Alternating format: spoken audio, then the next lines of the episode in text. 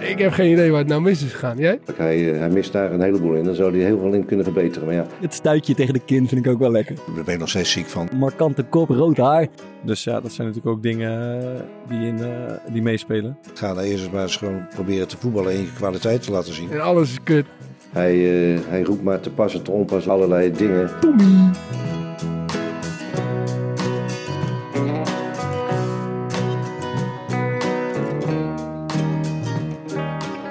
Bonjour. Bonjour. Afle- aflevering 14 van de Core Podcast. Aflevering... eh, 14 al? ja, 14 toch? Ook toch 13? Over, eh, over keepertjes. Vandaag is de centrale lijn. eh, is de bedoeling. En de oplossing is terug. We zitten overigens op het, op het dakterras bij Thomas. Dus als er weer gillende meisjes en toeterende scooters voorbij komen, dan weet je waar het aan ligt. Ehm, Maarten, wij, wij zaten vanochtend eh even ergens te ontbijten. En, eh, en jij trakteerde. Ja, En dat kan maar één ding betekenen. witte rook uit Kralingen. Je weet er ook uit Kralingen. Nieuw contractje voor Maarten de Voort. Ja. Wat gaat er door je heen? Ja, blijdschap hè, moet je dan zeggen. Nee, geintje. Ik ben er echt, eh, echt hartstikke blij mee. Ik zit ontzettend op een plek in Rotterdam. En dat heeft ook te maken niet alleen met het feit dat Excelsior gewoon een fijne club is. Maar ook dat mijn, mijn ouders wonen hier, mijn broer en mijn zus. Ik woon samen met mijn vriendin, die werkt hier. Dus ja, dat zijn natuurlijk ook dingen eh, die, in, eh, die meespelen. En daardoor was het wel extra lekker dat, eh ja, dat Excelsior toch vrij snel zich al, al meldde. Was het een traject van, van wekenlange... Nee, Stevige onderhandelingen? Was, ehm, ik had een optie in mijn vorig contract Ja. voor dit seizoen. En ik, werd- die moet dan voor 1 april ehm, moeten ze die al dan niet lichten. Ja. En ik werd een van de laatste dagen van maart gebeld door Ferry de Haan, onze technisch directeur. dat hij de optie niet ging lichten. Ehm, maar dat het, eh, de deur wat hem betreft absoluut nog niet gesloten was. Maar dat hij gewoon de, ja, die coronatijd begon, begon toen natuurlijk heel erg Ja. dat hij dat eerst wilde afwachten. Ehm, maar wel uitgesproken dat we in een gesprek zouden gaan op het moment dat er iets wat duidelijk was over het al dan niet afmaken van het seizoen of eh, voor het nieuwe seizoen. En uh, nou ja, nu dat allemaal wat duidelijker is en het toch iets rustiger is, eh, toen heeft hij opgebeld, eh, een voorstel gestuurd. Zo gaat het dan. Ik ben nog op gesprek geweest, ik heb de trainer gesproken. Hij heeft een voorstel gestuurd, wij hebben een mailtje teruggestuurd. Hij nog een mailtje, duimpje omhoog gestuurd en eh, klaar. Nieuwe auto al besteld? Nee, ik doe het eh, Louis- zonder auto. Louis Vuitton tasje? Iets? Ja, die wel. Ja? Nee, natuurlijk niet. Hey, eh, Thomas, voor Ja. jou is er ook eh, transfernieuws. Vertel. Ik heb uit een zeer betrouwbare bron begrepen dat jij je hebt gelieerd aan RTV Rijnmond. Wat schrijft er nou? Ja, daar moeten we het nog over hebben. Dus die onderhandelingen zijn nog niet begonnen. Wat ga je doen? Nee, ze hebben gevraagd of ik, eh, of ik daar vast eh, wil gaan aanschuiven. Bij FC Rijnmond. Gaat de, gaat de podcast eh, verlaten? Ja, dat Kan je dat wel ik, had, ik, had het, eh, de- ik denk dat een het stap hoger op. combineren valt. Ik hoop dat we dat we het kunnen combineren. En anders, eh, ja, Zijn wij het vond, vond ik het heel gezellig met jullie. Maar nee, ik, ik moet ook nog eerst even afwachten of, eh, of eh, de trainer van Excelsior dat bijvoorbeeld ook, eh, ook een goed idee vindt. Verwacht je problemen daar? Ik verwacht geen problemen, maar ik kan me wel voorstellen dat als je daar iedere week, of eens in de twee weken is dan volgens mij, of eh, zoiets is dan de bedoeling, dat je daar, als je daar gaat zitten, dat, dat je ook op momenten daar gaat zitten waar van je misschien achteraf denkt van ja, had ik daar dan Ja. nu op dit moment wel moeten gaan zitten. Dus eh, Ben je daar niet bang voor met, met de podcast? nee, ik had dit seizoen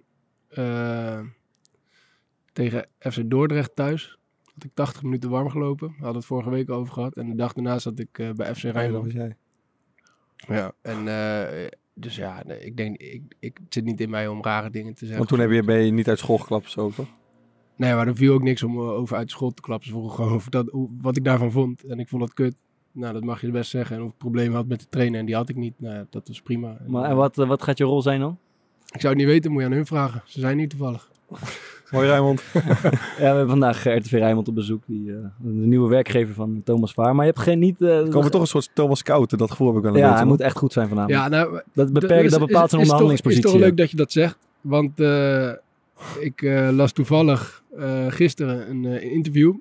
Ik bedoel, eh, het, het stijgt ons allemaal wel een beetje naar ons hoofd. eh, Ja, ik, het ik heb een heel bizar interview ook gelezen, man. Ja, ik ook. Hij Nou ja, heeft, is gelieerd aan de jeugd van eh, VOC, een voetbalclub in Rotterdam.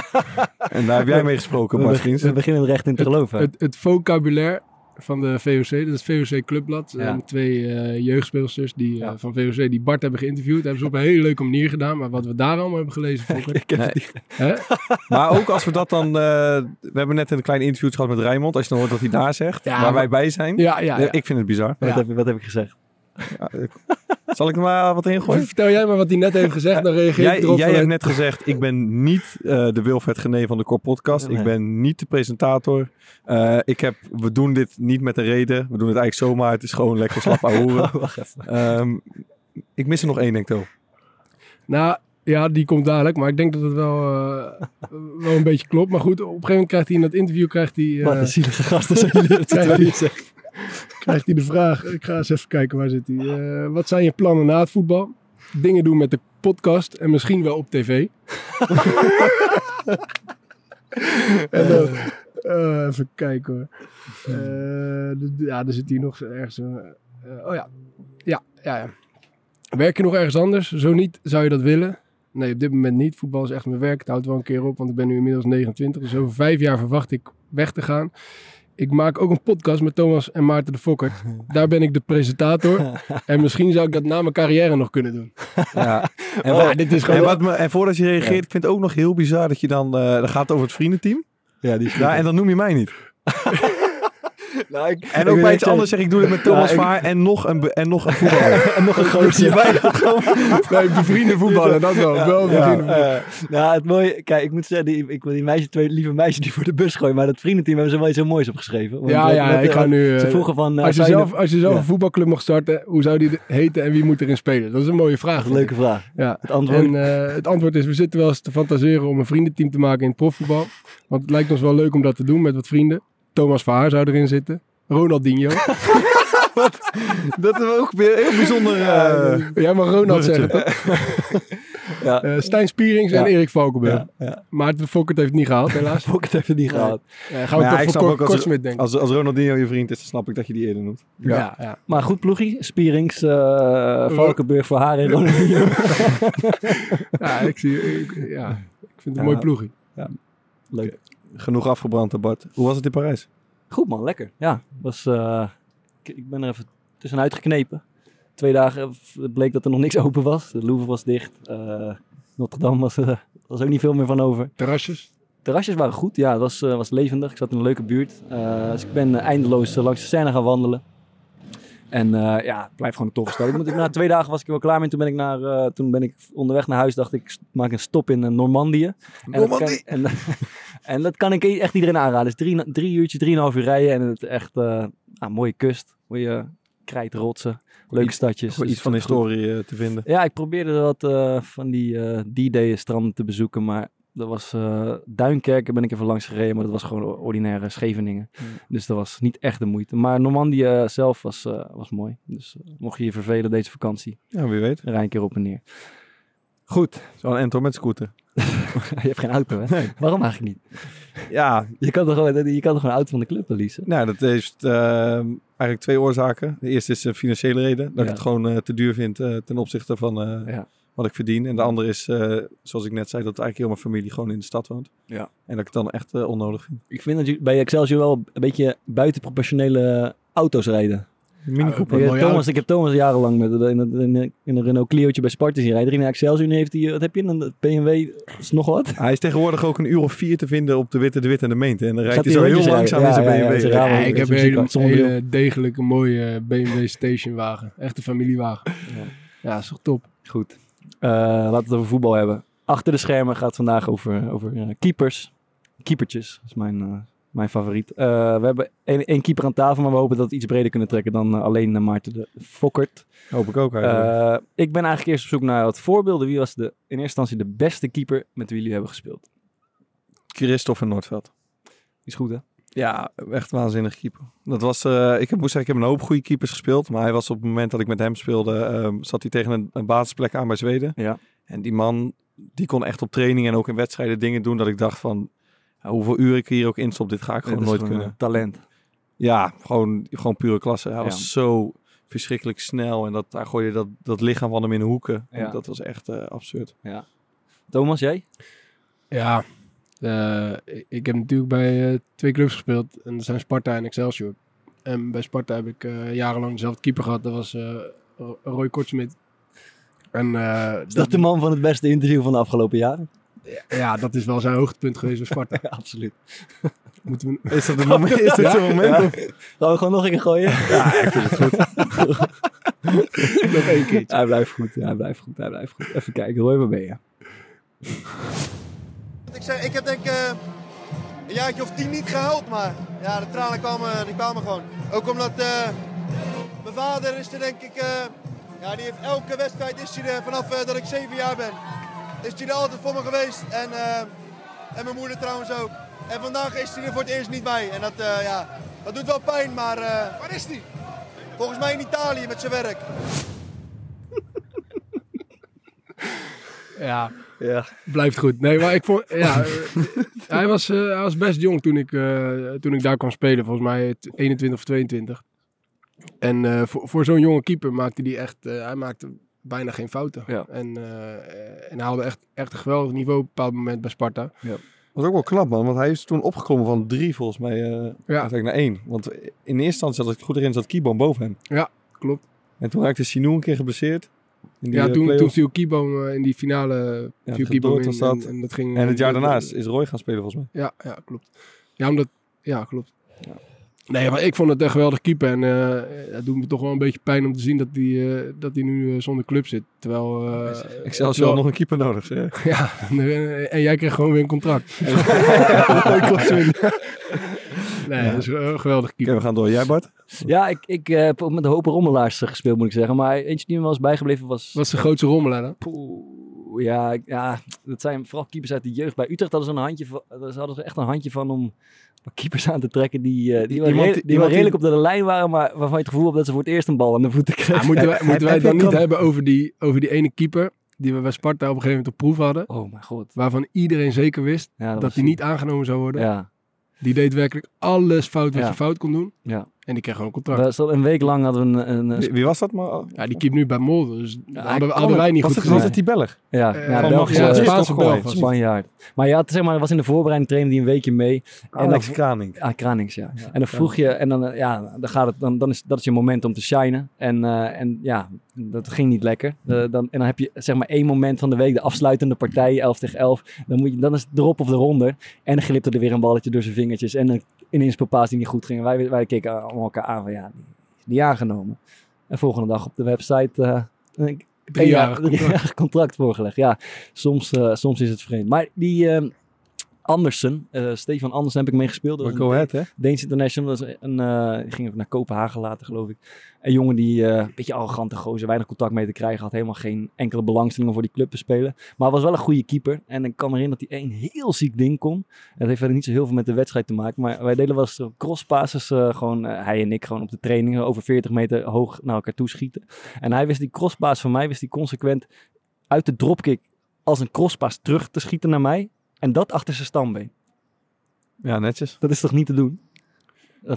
Ja, blijkbaar wel. Maar Ja. ik, nee, ja, dat, Ja, dat ga ik niet proberen. Dat was echt teringziek. En, eh en eh, Eloy Rome is een goede keeper. Goed lijf, eh goede, Superatleet. rustig, echt ontzettend atleet. Niet heel goed aan de bal, maar wel gewoon... Maar ik, weet, ik kan me nog herinneren dat hij statistisch helemaal niet zo slecht was, man, aan de bal. En Rome. Nee, hij deed gewoon niet zoveel geks. Hij had een beetje een, Want, kleine, hij had een kleine banaan. Ja, hij had wel een beetje. die, die naam. Dat hij dan zeg maar, heel goed op de lijn was. Aan de bal niet zo. Maar ik heb statistiek toen erbij gepakt. Mm. Dat viel echt wel mee, man. En, eh, en, Heb, en, even één ding, Bart. ja. Heb, je, heb je Frank Randel gehad bij Utrecht? Ja, en die, eh, ja, ik trainde af en toe mee. Ja, dat is, eh, dat is een, dat is een eh, hoe noem je dat? Een vast eh, begrip geworden natuurlijk, Ja. een grandelletje. Omdat hij gewoon eh, de ene naar de andere blunder maakt. Maar dat is wel een jongen, dat is best wel gek als je dat op de training zag. Gewoon een supergoeie keeper. Ja. Gro- groot lichaam, supergoeie reflexen, vertrouwen. Maar ja, als het eenmaal in het hoofdje gaat zitten, en daar kunnen we het misschien zo meteen wel over hebben. Ja, dan ga je de gekste dingen doen, eh, denk ik. Ja. Eh, en de gekste keeper, want die, eh, die zullen er ook wel zijn. Maarten, heb jij, heb jij er... Ja, het is een beetje geboren uit eh, de documentaire hè, die we hebben gekeken. Ja. Ja. En, en- en daar komt wel een beetje naar voren dat je gek moet zijn om keeper te zijn. Ja. Ik heb dat eigenlijk nooit echt begrepen. Mo- moet je echt gek zijn om, om keeper te zijn? Ik dacht dat gewoon van ja, De slechte voetballer ga je nu zeggen waarschijnlijk. nee, nee, nee. Maar gewoon, ja, ik bedoel, keeper is gewoon ook een onderdeel van het team. En die hoort er ook gewoon bij, ja. En, en iemand is keeper. Ja, punt. Ja, En ik ben niet- het gewoon gaan doen. niet per se gek te zijn of zo. Ik ben ze het zijn gewoon vaak wel een mijn beetje broer- raar. mijn broer deed. Ja, het zijn wel eenlingen. Dat wel. Ja. Ben ik een eenling? Nee, jij niet. Maar ik geen keeper. Eh, nou ja, je bent ook geen voetballer. Maar heb je met een gekke keeper gespeeld? Ja, meerdere. Maar eentje die er wel ehm, gelijk uitspringt is Kamil Miazek. Dat was een, eh een Van Pools- Feyenoord was Ja, ja. dat is een Poolse jongen. Die kwam, ehm, die kwam halverwege het seizoen kwam hij bij Feyenoord. Hij was één jaar jonger dan ik. Mm. En ik speelde op dat moment in de, in de A2. En in de B en in de B2 had je allebei al twee keepers. En hij kwam daarbij. En hij trainde ook wel eens met ons mee. Ja, die man was op de lijn. Echt nog nooit gezien, man, zo goed. Gewoon serieus met afwerken, randje 16 zo. Gewoon bijna niet te doen om te Ja. scoren. Gewoon, als je als andere keeper erbij was, was het gewoon echt ontmoedigend. Ja. Ehm, alleen, hij was in het totaalbeeld, het voetballende, diepte inschatten, zo, dat was gewoon niet, niet zijn ding. Ja. Ehm, maar dat was er eentje, die was daar gewoon met één missie. Zeg maar, ik moet de nieuwe, zeg maar, Jerzy Dudek worden. Ja. En daar moest zeg maar alles voor wijken en iedereen. Ja. Dus ik kan me nog wel herinneren dat hij dan met die B2 moest meetrainen. En dan liepen er langs het veld waar ze keeptraining aan het doen. Nou, die waren elkaar gewoon echt letterlijk dood aan het schieten. Half vijf meter. Ja. Gewoon met het idee van, eh, Ja, weet je, ik, ik moet jou die goal uitrammen. Ja. En ik heb toen het jaar daarna met hem in de A1 gespeeld. Ja. En wat hem vooral zo gek maakt is... Kijk, je hebt altijd ballen die ertussen invallen. Die stuiterballetjes. Waar je, zeg ik heel eerlijk, op de training denk ik wel eens van... Nou, even niet vandaag hoor. En in Ja. de wedstrijd gooi je dan je, je kop ervoor. En dan, ja, dan kom je met een bloedneus, met een knie op je Ja. hoofd. Maar die man ging consequent, maakt niet uit wat voor oefening je deed, die dook voor alles. Ja. Dus die had, denk ik, ja, wel gemiddeld één, twee keer in de week had hij of een bloedneus, een blauw oog, een scheur in zijn oor. Ja. En dat is uiteindelijk ook mijn geluk geweest, want wij speelden voorbereiding, eh, in de voorbereiding waren we in Zweden, was met Feyenoord 1. Ja. En eh, hij had een contract en ik er niet. En ik, eh, ik draaide wel lekker. Maar je weet gewoon hoe het gaat in de jeugd. Als je een, eentje contract hebt, ander niet. Ja. Dan gaat hij in principe gewoon spelen. Ja. En eh, toen speelde hij, eh, er kwam een diepe bal. Ja, en hij gooit zich ervoor. En hij breekt letterlijk zijn hele jukbeen en zijn schedel in tweeën. Dus die is een half jaar of zo eruit geweest. Ja. Maar dat was qua, eh, als je zegt van gekheid, overal voorduiken en op je kop laten schieten, echt ongeëvenaard. Ja. Je moet niet bang zijn als, als keeper, hè? Nee. Ben je, ben je wel eens bang voor een situatie in het veld? Dat je gewoon, dat je, want je, je, het is eigenlijk je plicht. Wat wel grappig is, is eh, het is best wel tegen natuurlijk om gewoon alles, voor, om alles aan te doen dat er tegen, tegen je aan wordt geschoten. Ja. ja, ik vind het wel eens kut, man. Heb je er wel een soort van Ik vind het met trainen wel lastig soms, Mhm. man. Want je moet echt, eh, het is gewoon een, eh, een, een- een mindset. Je moet gewoon een knop omzetten van, Ja. het is niet erg nu om zeg maar, op je kanus geschoten te worden. Ja. En dat gaat in wedstrijden altijd heel makkelijk. Ja.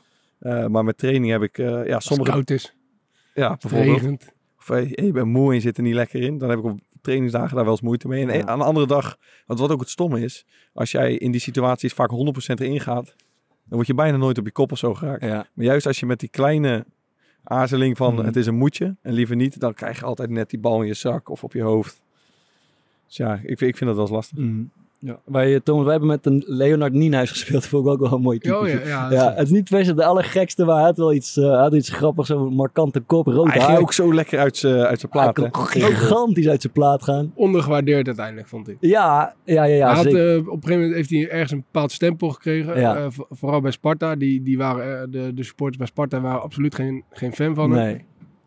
Eh, terwijl op de training vond ik dat best wel ook een goede Ja, keeper. hij was best een goede keeper, maar hij had, hij had ja, inderdaad iets over zich dat hij een, eh, dat hij een, een, een faler was of een blunderkeeper was. Maar Ja. uiteindelijk viel het wel mee, maar hij was wel, hij was wel super fanatiek en altijd tieren en schelden. En hij was ook, eh was ook niet vies van, eh, van een sigaretje op de hotelkamer. Dat vond ik zelf ook wel mooi. En het leuke is, hij is, ik, het was best een aardige keeper, maar er kwam op een gegeven moment geen club voor. Maar hij was denk ik 28, 29.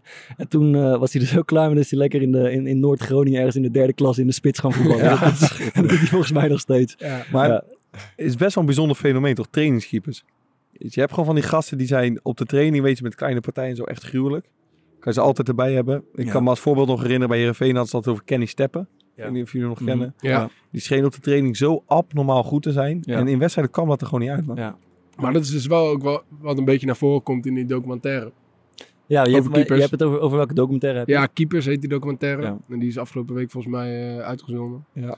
Eh, dat het wel een soort van mentale, net zoals dat tennis bijvoorbeeld ook Ja. een mentaal gevecht Ja. is met jezelf, is, is een keeper zijn ook mentaal ge- gevecht. Omdat je gewoon, eh, ja, als je bijvoorbeeld rechtsback bent, dan, dan kan je nog wel eens onder de bal doorgaan en, en, en dat de centrale verdediger het oplost. Maar als keeper kan dat niet. Dus, Ja, dus de, iedere fout is, eh, Ja.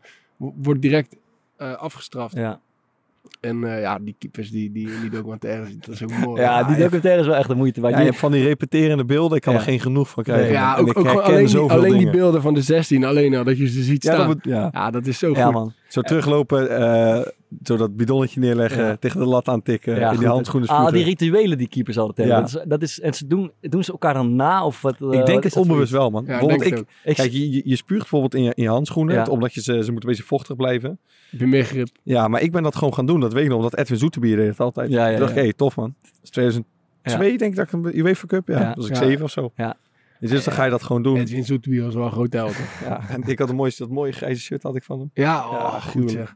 En ik denk dat het met heel veel dingen wel zo is, maar met even die noppen tegen de paal. Dit heeft Ja. ook wel functie, En maar die, ik doe dit eh, veel vaker dan nodig is en allemaal. die vaseline die Ja, ze op de dat- paaltjes oh, dat hoe heb ik dat vaak wel niet, hoe Er zijn een vaak ik wel niet heb dat ik tegen de paal Ja, sta te ja, leunen en klopt. ik... God, Ja, ik weet bij ADO doen ze het veel. Er zijn een aantal, ehm, ja, bij Jong AZ, die Rodi de Boer doet volgens mij ook. Ehm, Ja, dat, dat, Sparta deze het ook allemaal. Want, Ja. eh, heel die- ja, maar waar dat gewoon voor is, is als, je, eh, als het heel erg regent, dan is als je gewoon een klein beetje vaseline op je handschoen doet, dan is je grip gewoon alsof het droog is. Ja. Maar toch is het ja, heel selectief, want ik vind het echt afschuwelijk, man. Ja. Ja, maar er zijn een aantal jongens die er echt bezweren. Ja. Maar het is altijd wel humor als je iemand zo inderdaad bij een corner tegen de paal ziet gaan staan. Hey! Ja, ja, Dus er is zo'n ik, klolle eh, vaseline op je dat elleboog. op- tijdens de training echt vaak gehad. Maar dat, dat ding dat, eh, dat één foutje eigenlijk fataal is, dat is volgens mij... Ja, eh, één foutje wordt over het algemeen nog wel door de vingers gezien door supporters en spelers. Maar het probleem van één zo'n foutje is dat het zo in je kop gaat Ja, zitten. Nou, en het afschuwelijke is dus dat je, je kan eigenlijk heel lekker in vorm zijn. ja, En veel goede ballen pakken, Ja. goede spelafvatting hebben, Ja. goed uitkomen. ja, En dan twee of drie weken op rij één, één klein kutmomentje hebben. ja, En dan, dan weet je dus zelf, "Ai, ik ben gewoon in vorm. ja. Maar je bent het niet. Nee. Maar als speler is het toch ook wel zo? Ja, maar het verschil is als speler kan je volgens mij... eh, je komt veel vaker in, de, in, in, in, in een duel of in een actie waarin je het recht kan zetten. Dus je kan, eh, in mijn geval kan je eens iemand een tik geven of je kan jezelf oppeppen of je kan eens iets goed met de bal doen of je kan het heel simpel houden eh, om weer in de wedstrijd te groeien. Maar als keeper... Kan ja, dat toch je- ook? Ja, hoe dan? Ja, door gewoon op een gegeven moment weer een bal te pakken. Ja, maar we- het is niet, Ja, maar je kan niet het je energie kwijt. anders. Maar het is niet zo dat... Kijk, als je een foutje maakt, dan, dan zal dat misschien niet eens altijd gezien worden. Wa- Wat jij ziet als een fout, zien wij... Ik denk dat ja, wij ik denk, maar ik denk dat Bart echt doet Kijk, een blunder, blunder, misschien. ja, een blunder. Ja. Maar ja, dat, dat is voor Bart toch hetzelfde. Als Bart een blunder maakt, een tekort terugspelbal, is er ook een doelpunt. Als ik eh, in de laatste minuut een pingel mis, dan eh, eh, bij een stand van 2-2 en eh, dan, is toch- er ook, dan, dan heeft het er ook direct Ja, maar, ja, maar, Dus je, dat is toch ook een ja, maar je blunder. hebt Dat is toch net nu, zo goed. ik- maar een, een blunder bij jullie is alleen een, uh, dat klinkt misschien gek wat ik zeg, een blunder als er een goal uitkomt. En bij ons is, uh, ja, ik zeg het eigenlijk niet goed, maar bij een keepersblunder komt er eigenlijk altijd een goal uit. Thomas kan überhaupt niet zo gek voor blunders maken. Tuurlijk Ik- wel, je kan ja, toch kan missen voor open missen. goal, weet ik het wat. ja, maar dat, Dat zijn toch ook allemaal blunders. Je kan grote kansen missen. Dat, dat, dat, dat is toch aan de andere kant. Kijk, je kan Ja, goals maar die zijn- tegenkrijgen Ja, maar toch wordt, daar min, toch wordt Ja. je daar minder op afgerekend. hebben Nee, veel, dat is niet waar. die hebben veel Ja, minder wel. uiteindelijk voor het buiten. Als ik, als ik drie keer eh, of twee keer achter elkaar voor open goal mis, dan, dan word ik daar wel op afgerekend. Ja, maar wat ook nog als, jij, verschil als je twee keer achter elkaar over een bal duikt, dan word je daar inderdaad op afgerekend. Ja, maar kijk, stel hè, ik, maar, ik duik twee keer over een bal heen en jij mist twee penalties. En we worden Ja. allebei gewisseld. Ja. en dan twee weken daarna krijg jij weer de kans. Twee keer Ja. een kwartier, doe je het goed, kom je erin Ja, niks, dat, en ik is- zit dat, dat, dat het is het verschil. Het Maar, is- maar het verschil zit er niet zozeer... Kijk, wat keepers altijd zeggen en beweren is dat... Ja, als we een keer een fout maken, dan is het gelijk een goal. Maar dat, dat geldt voor... hè, Als je een grote fout maakt, is het inderdaad een goal. Maar je kan ook wel eens een foutje... ik maak natuurlijk hartstikke veel fouten wat, wat niet tot een doelpunt leidt. Die, eh, Nee, maar en- dat doen keepers ook. Ja, maar die marge is wel minder toch bij ons? ja, die marge is Ja, dat zeker weet ik. Dat vraag ik me dus Ja, af. dat denk ik echt wel, man. En ik kan me wel... Het is, toch gewoon, het is toch gewoon zo dat, dat maar- er gewoon een lijn minder tussen Maar, zit? maar andersom is het toch ook wel zo dat, dat een fout van een keeper niet eh, heel vaak direct gezien wordt. Dus, dus bijvoorbeeld als jij, eh, als jij als een keer een, een spits één op één komt met jou en die schiet hem, en die schiet hem in, zodat je op een plek dat jij hem in principe kan hebben, maar ook niet net niet, net niet slecht genoeg dat die makkelijk is. Een houdbare bal pakt- ja, eh, ja, nou ja, een, een soort van houdbare bal, eh, maar op het eerste gezicht misschien niet. Terwijl jij weet, ja, deze kon ik hebben. Dan wordt, het, dan, dan wordt dat je niet aangerekend. Hmm. Mm, Ja, Over- oké. Over blunders ges- eh, gesproken, wat is, eh, wat is echt een nachtmerrie blunder voor een keeper, denken jullie? Ja, je hebt er, zijn een paar, volgens mij zijn er een paar, eh, volgens mij zijn er een paar echt stereotype Een blunders. polletje, Dat is bal door je benen, zeg maar zo. Met gewoon die rustige bal en dan door je handen die glippen. glip, volgens mij dat die zo tussen je armpjes glipt en dan heel tergend langzaam door je benen in, in Dat het of tegen je aankaart door je benen is natuurlijk heel erg. Welke Ah, ook wat vind jij de mooiste blunder? Ja, die dus. Dat vind ik echt. Maar wat ik ook heel lekker vind, is als een keeper het eh, veel hooi op de vork neemt en, eh, en eh, met de bal aan het dribbelen gaat en de, de kap achter het standbeen, maar dan tegen, tegen de standbeen aan het tikken. Ah, Dan ik vind de mooiste die van eh, Leon te Wielen. Wat is dat? Ja, dat hij even niet door had dat er nog een spitsie achter, hem- achter hem loopt. Dat vind ik de allermooiste. Ja. Dat dat spitsie ook echt staat te wachten in de hoofd dat hij hem neerlegt. En dat hij dan, eh, en dat hij hem dan inderdaad ook neerlegt. En, dat het een goal oplevert. Dat vind ik de allermooiste. Le- ja, Leon was niet heel gelukkig met Is, dat is wel echt een eh, nachtmerrie, man. Dat, dat, eh, Het stuitje tegen de kin vind ik ook wel lekker. ja, dat doet pijn ook, hè? ja. Maar heb- wat, wat, wat gaat er in jullie, eh, misschien Bart voor jou het beste als verdediger, wat Ja. gaat er nou hier om als een keeper echt, je keeper echt een ketsen maakt? Ja, ik heb, eh, ik heb daar niet zoveel moeite mee. Ik kan het, eh, ja, ik vraag me in eerste instantie af, moet ik nou die troostende rol op me gaan nemen? Moet ik hem a- even een tikkie geven? Maar dat, daar blijf ik eigenlijk ver vandaan. Volgens mij is dat nog vernederender dan gewoon eh, doen alsof, alsof we door moeten gaan. Ja, weet ik niet, Maar man. ik, ik, ik, ik, ik, kan me niet zo, eh, ik kan me er niet zo om ergeren of, of boos om zijn. Wat ik wel irritant vind, ik heb best wel vaak met keepers gespeeld. Eigenlijk bijna alle keepers met die ik heb gespeeld. Dat er zo, zo consequent twee of drie goals per wedstrijd eh, of per week, wat, wat dan ook vallen. Waarvan je denkt, "Mwah, geen blunder, maar Maar gewoon repeteren pak eens dingen. een keer een Ja. punt voor ons. Dat, heb ik wel, dat vind ik eigenlijk irritant. Van jezus, Ja, we- dat heb ik, we ja. bijten ons vreselijk in die wedstrijd met z'n allen. Eén schot, randje 16, waar je net wel, net niet bij kan. God, trek hem er even uit, weet je wel. Maar Dat, vind, ik, dat, vind, ja. ik, dat vind ik irritanter dan, dan een blunder op zijn tijd. Ja, daar heb ik ook. Daar heb ik ook. Dat, je, dat je denkt van ja.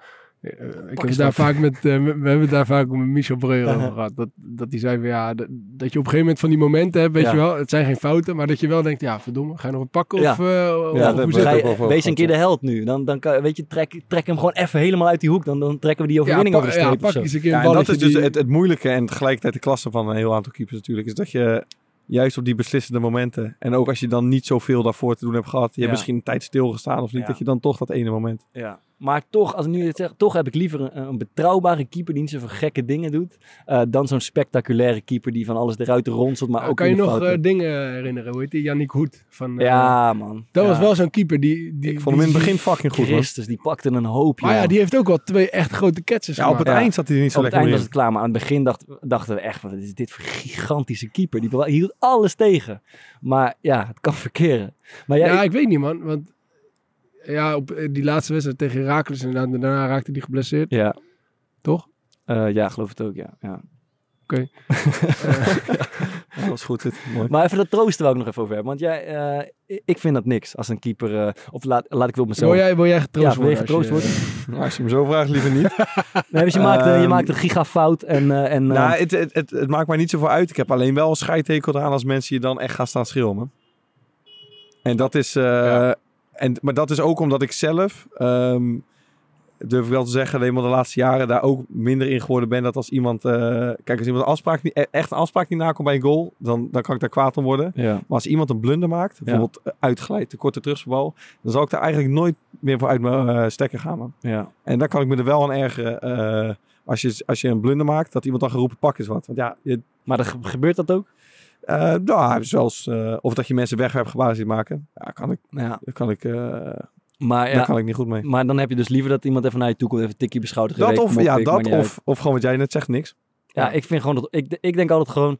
Eh, het hoort bij. Laten we het zo min mogelijk aandacht aan besteden. Hoort bij het spel. Pak het weer En, op. en gaan we weet je, door. ik snap wil het, als, je, als je op een gegeven moment eh, een keeper hebt die altijd een grote back hebt en je maakt ja. drie catches op rij in Ja. eh, een hele belangrijke fase met dingen dat je een keer zegt, wat what the fuck man. Ja. Natuurlijk snap ik dat, maar ik als een keer iemand de catchen maakt, dus Ja. pak even je rust. Maar Thomas, Ja, jij wil wel de troostende de rol op je nemen. Nee, maar het, is- het- ja, weet je, ik zou voor mezelf, als ik, als ik zoiets doe, dan, ja, het hoeft niet per se eh, direct daarna, maar dat Ja. op een gegeven moment wel iemand tegen je Ja. zegt van, ja, weet je, het gebeurt. En, eh, Ja, precies. Ik vind dat, ik vind dat persoonlijk wel, Ja, eh, ik- wel, wel relaxed. Ja, achteraf is dat fijn. Ja, maar ja, het, je moet inderdaad niet... We hadden bij Sparta wel een mooie tactiek als we tegengoals kregen. Ja. Dat, we, dat we eigenlijk gewoon ons er niet door lieten beïnvloeden. Dat, dat was een soort van de afspraak. Ja. Zo van, ja, tegengoals die krijg, ga je nou eenmaal krijgen. Ja. En, eh, Dus niet dat je plaat En liever is het een incidentele fout dan dat het eh, iets is wat, Ja. wat structureel voorkomt. Ja. En eh, als het gebeurt, ja, dan gebeurt het. En dan, eh, dan doen we gewoon daarna weer exact hetzelfde als Ja. wat, we, wat we daarvoor deden. Wat Ja. wij met elkaar hebben afgesproken. En dat werkte, vond ik best wel goed. Ik bedoel, eh, we zijn vaak teruggekomen naar achterstand. Ja, de, de, de, de patse controle, die hebben ze vandaag niet uitgevoerd hier in Rotterdam. Want er komen veel... maar ja, dat, dat vond ik wel prettig. En Maart, jij zegt, eh, ik word, ik, het irriteert me als ze beginnen te schelden. Maar wat mij altijd opvalt, als, als een spits een doelpunt maakt, dan beginnen ze te juichen. Maar als een keeper een, een sikke redding maakt, dan beginnen ze te schreeuwen en te, en, te- en te tieren Nee, ik, tegen, ga, de- tegen ik, de ik, juich, medespelers. ik juich, man. Ja? Dat is echt een goede bal. Jij bent niet de Henk Timmer. Henk Timmer, ja, die was mooi. Die was een grootheid, hè? Als hij dan een keer kan Die tegenkrijgen werd en zo dan pakt hem, dan, Ja, dan sprinten die gelijk naar de 16 om iedereen eh, op een donder te geven. Ja, die had echt zo'n zo'n spurt. Ja, ja, ja, daar heb ik echt van genoten altijd. Ja. Nee, ja, dat, nee, dat heb ik niet, eh, Hey, maar die- echt. Ik, ik vind het meer, ik, ik heb, ben, als ik echt een goede bal pak, dan ben ik oprecht gelukkig, man. Ja, en ga je niet lopen schreeuwen tegen je, tegen je verdedigers. Nou, Ik zal, het, ik zal het vast wel eens gedaan Mm. hebben, maar eh, haal het schot eruit. Mm. Lekker van die... eh, Ik vind het ook juist mooi als je dan eh, ook gewoon een soort van juicht. Oh, vind ik ook bij verdedigers Ja, vind ik dat mooi. Ik Als een verdediger een keer een, eh, Ja. Een gruwelijke verdedigende Ja. actie pakt, Ja. dat je dan ook een soort van eh, shit. bij elkaar eh, komt en Ja. zegt van, "Goh, ik ben altijd Dat wel huiverig voor zeggen, corner, verdedigers en, en keeper vaak ook erbij. Die hebben onderling wel een soort van ja, verbondje Ja. van... Hey, als de ene echt een gruwelijk blok maakt of een tackle maakt... dan, dan is dat wel even het moment om dat ze- met z'n tweeën te Ja. jagen. En ik heb dat ook wel eens met de keeper. Ik vind het fijn om veel contact met mijn keeper Ja. te hebben. Om gewoon eh, ja, elkaar een beetje scherp te houden, in beweging te houden... maar ook elkaar Ja, je bent soms ook wel de echt een trio, te toch? Je bent ja, wel echt een trio, Je bent echt een trio als laatste twee en, en de keeper. Ja, dat klopt.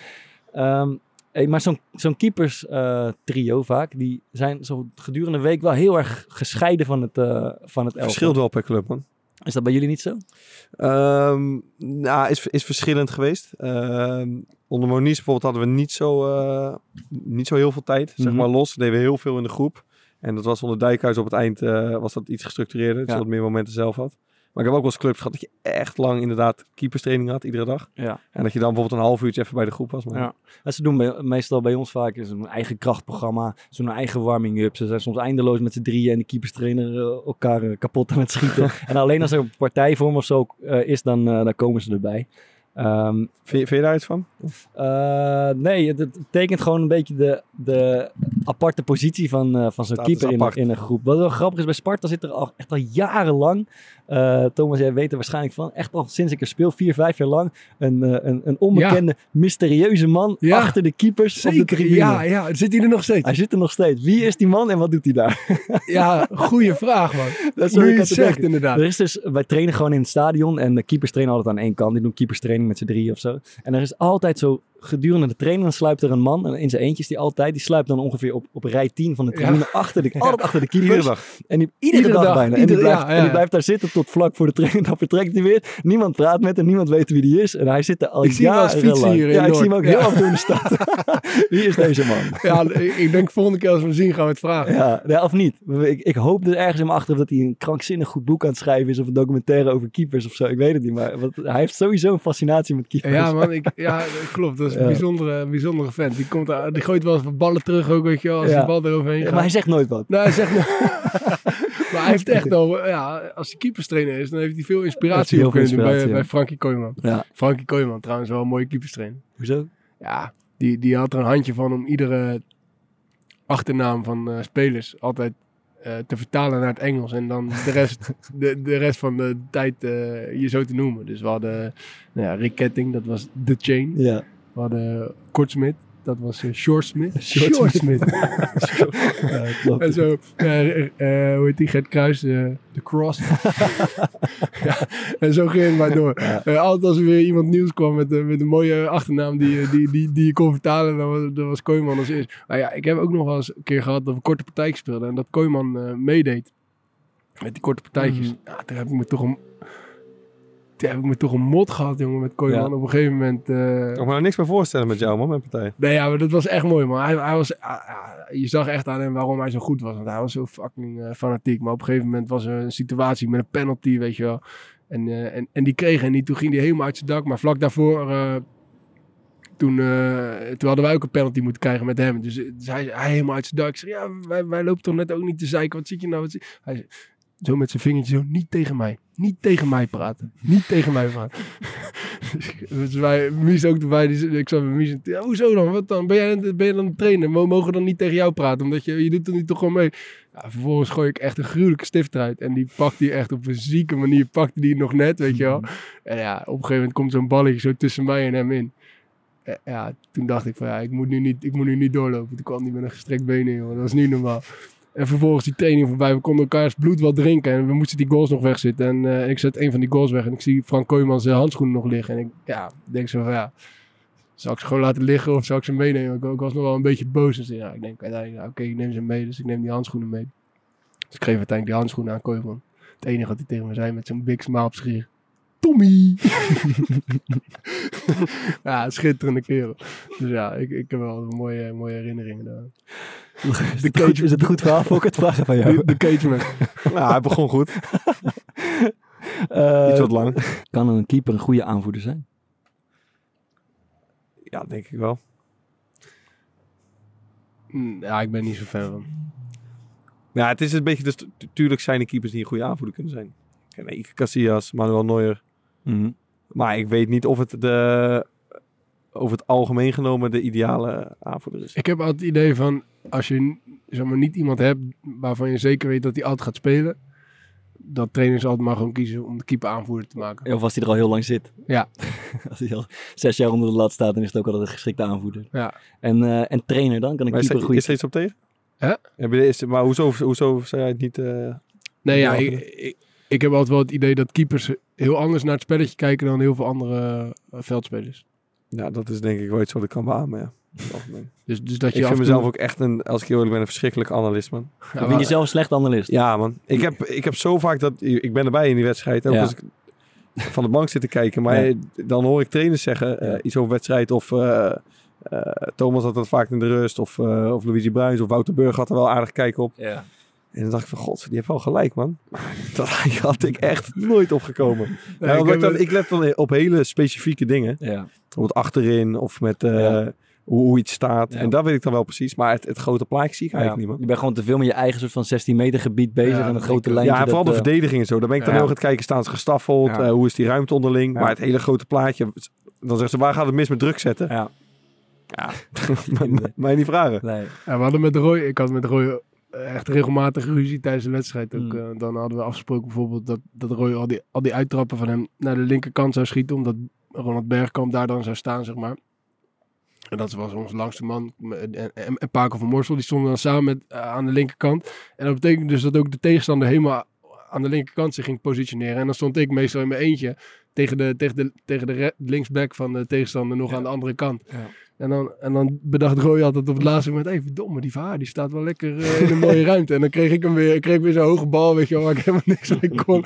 En dan, en dan reageerde ik daar weer op. En dan zag ik hem ook weer maar volledig uitschelden. En dan, na de wedstrijd hadden, we- zaten, we lagen we weer in een deuk. Dat was zo mooi. Maar dat zegt wel iets Eén op één altijd spelen, hè? over, over tactisch. Ja, precies. Ja, dat, dat zegt wel iets over het verschil van inzicht eh, over tactiek tussen, tussen veldspelers en en Nee, dat, dat zegt het verschil tussen Roy Kortsmit en jou. Dat kan je natuurlijk niet op alle keepers betrekken. Nee, oké, maar het zegt... Bij de Ja, hand. ja, dat is misschien wel waar. Eh, tot slot wat ik altijd geweldig vind eh, voor, de, voor, de, voor het publiek op de tribune ook, is de, de laatste minuut corner. En het keepertje stormt mee naar voren. Martin Hansen. ja. Vrije trap. Ik heb wel altijd idee, er gebeurt altijd wel iets rondom die keeper. Het is, wordt altijd gevaarlijk. Dat vind ik altijd wel Hij heerlijk. valt misschien ook op, toch? Gewoon zijn outfitje. Ja, ik denk juist helemaal niet dat het altijd gevaarlijk maar dat voor je gevoel is dat wel zo. Dat die bal, die, die, Ja, het die is wel kleurrijke- mooi. Het is gewoon altijd mooi, ja. kleurrijke tenue. Oh, daar wou ik ook nog iets over vragen. Dat tenue, hè? Ja, maak eerst nou je vraag Ja, af over die corner. Die, eh, Nou ja, ik heb gewoon, dat vind ik altijd schitterend. Als een keeper met zijn blauwe pakje dan... eh, zou echt een droom zijn, man. Ja, een goal maken. Ja, ja. Ik weet, ik zou van mijn god niet weten van gekheid wat ik, eh, wat ik zou gaan doen. Ja.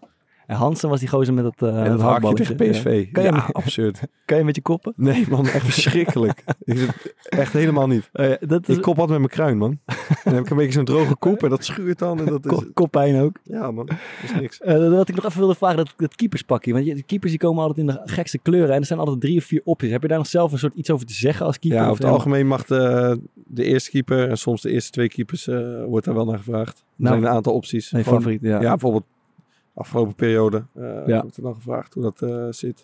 Ja, ik Ja, weet ik, dat ik hou altijd gewoon van zwart, man. Helemaal in het zwart. Royler had in de clinch met eh, hij die niet eh, genoemd wordt. Ja. De, de materialen van Sparta. Die we weigeren te noemen, ja. Eh, die, die, die, was nooit, eh, die, die moest dan inderdaad op dinsdag of zo al eh, aangeven welke kleur we zouden, zouden spelen. En dan mocht hij ook bepalen welke, welke kleur de keeper zou spelen. En dat was eigenlijk in principe al het andere kleurtje dan waarin Roy wilde spelen. Ja, ja. Oh, maar de, de keeper heeft dus wel inspraak in de, de kleur Ja, ze het verschil per club. ja. Bij sommigen wordt het gewoon beslist en bij anderen... Ja, kijk, ze, ze kiezen natuurlijk gewoon... eh, ze geven dat gewoon aan bij Ja. zo'n sponsor. Ja, dus moet dan is... Ook kan je, goedgekeurd worden door de scheidsrechter. Ja, dat. En dan kan je toch gewoon, is het ook niet zo gek om dat gewoon één keer te vragen. Heb jij, dit zijn de opties, heb je voorkeuren? Oké. Ja, ik was, ik was een week geleden op een, op een veldje in Rotterdam aan het voetballen. ja, en daar eh, loopt de gozer. In een oranje shirt, een oranje shirt van, eh van Kwik. En ik dacht dat het een Katwijk shirt was. En die gozer, nou, hij kon niet bijzonder goed voetballen, maar was wel een goede fanatieke kerel. Ik, ik vond het eigenlijk wel een beetje een wous. Maar eh, ik, ik vraag op een gegeven moment aan mijn maatjes, wie is die gozer? Speelt hij bij Katwijk? Ik nee, nee, dat is de keeper van Rijnsburg. Ik dacht, de keeper van Rijnsburg, dat is volgens mij eh, de Fokkerts beste maat. Ik ging Mhm. kijken, toen was het gewoon een shirt van Excelsior, keeper shirt, met Maarten de Fokker.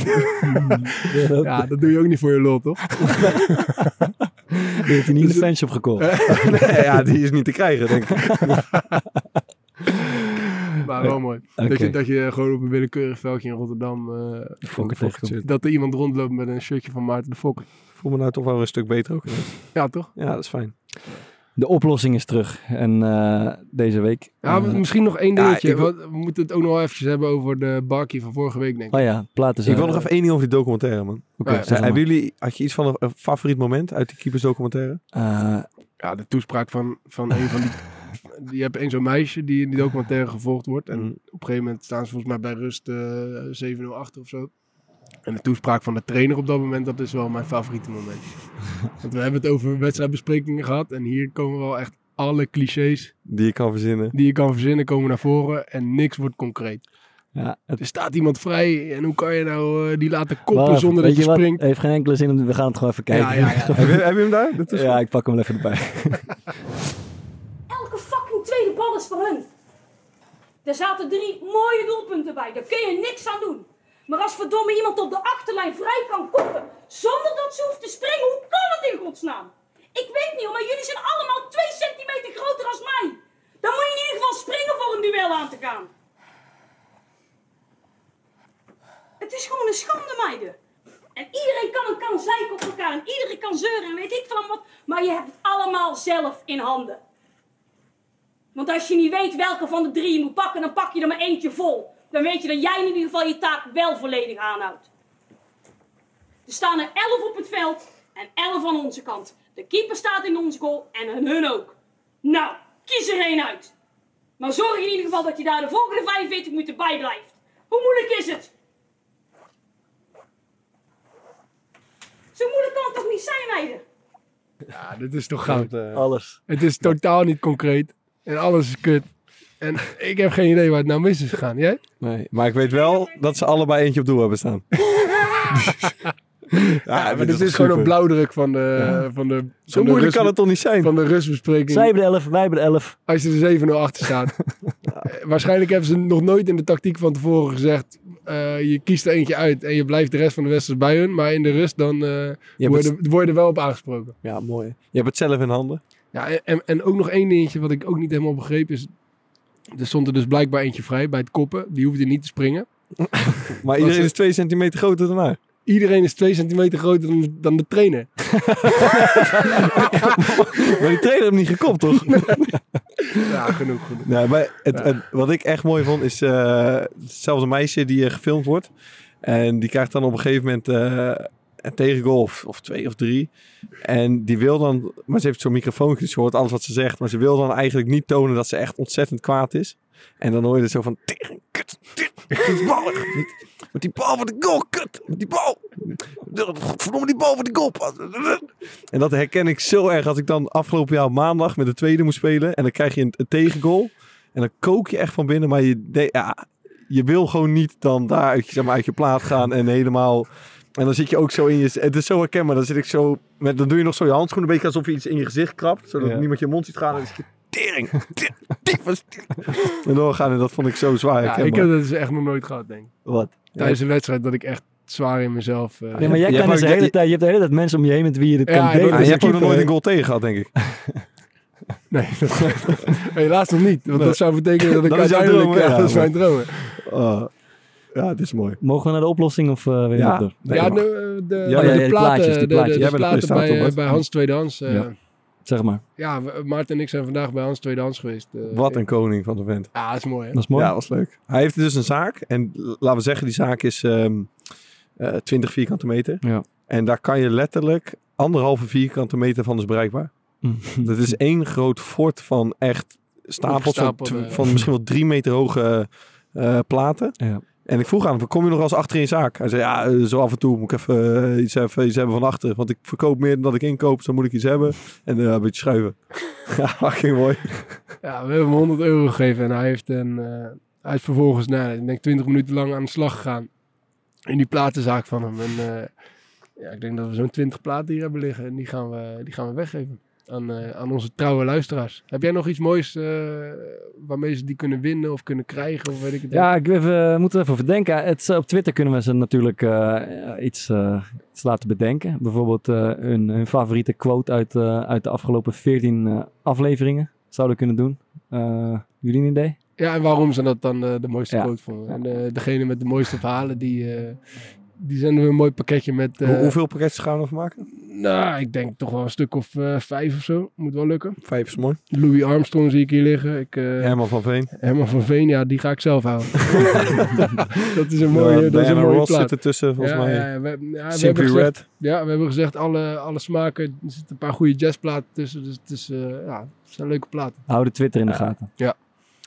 De oplossing. Ja, eindelijk. Eh, keepers en juichen. Het is een, eh, het is een eenzaam eh, tafereel. hè. dat, eh, tien spelers springen elkaar om de nek en het keepertje staat moederziel alleen in zijn eigen 16. Eh, en ja, hoe gaan we dat een beetje inkleuren? Thomas, ik ben heel benieuwd. Ja, ik vind juichen wo- wordt misbruikt, vind Hm. ik. Dus op het moment dat iemand goal maakt, een intikker, zie ik wel eens mensen weg, weglopen en die vestigen dan volledig de aandacht op zichzelf. Ja. Die gaan een dansje doen of weet ik het wat. Op zich is niks mis met een dansje doen als dat echt een blijk van eh, blijdschap is. Maar ik vind wel dat, eh, dat juichen tegenwoordig wordt gebruikt om jezelf in de spotlight te zetten. Terwijl juichen eigenlijk is, als je een goal maakt met z'n allen, dan ben je ook blij met z'n allen. Dus dan vier je dat met z'n allen. En als je een keer echt een bizarre goal maakt en je vindt dat je zelf echt iets moois hebt gedaan, dan kan je dat best wel in je eentje gewoon uit pure emotie tonen. Maar dat wordt tegenwoordig eh, in mijn ogen echt volledig misbruikt. Dus ik vind ook ja, iedereen die mee heeft gewerkt aan het maken van die goal, die hoort onderdeel te zijn van het juichen. Dus ook de keeper. En eh, ja, dat is lastig. Maar bij het zaalvoetbal hebben ze een geweldige oplossing. Maar het zaalvoetbalveldje is iets kleiner. Maar bij zaalvoetbal komt de keeper gewoon altijd direct zijn goal uitgestormd. En die, ja, dat is een soort van de pater familias van het juichen. Die bindt eigenlijk alle spelers. En alle spelers die, die komen bij de keeper bij elkaar. En dat wordt dan één grote eh, juichpartij. En ik vind eigenlijk. Nou Dat moet er gewoon eh, inbrengen. ja, kijk, je hebt één keer per week heb je VCT-training bij Excelsior. En dat betekent dat je gaat werken aan je voetbalconditionele eh, eh, capaciteit.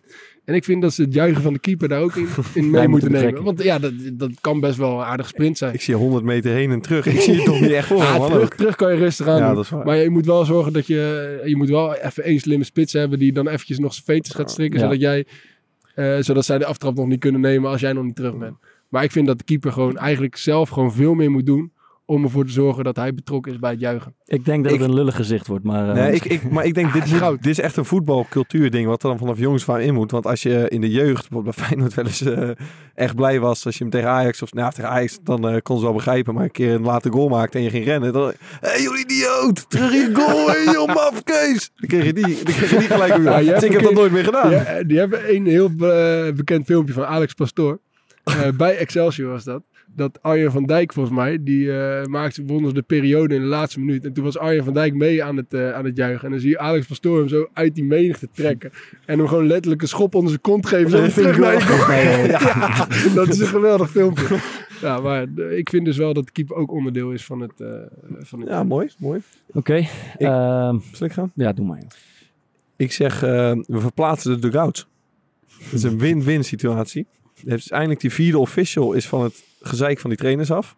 Maar je plaatst gewoon de dugout eh schuin achter de goal. Aan de ene kant. En de andere schuin achter de goal aan de andere kant. En als het rust is, wissel je met het team gewoon mee. Dus je zit aan de kant van jouw keeper met je Mm. ploeg.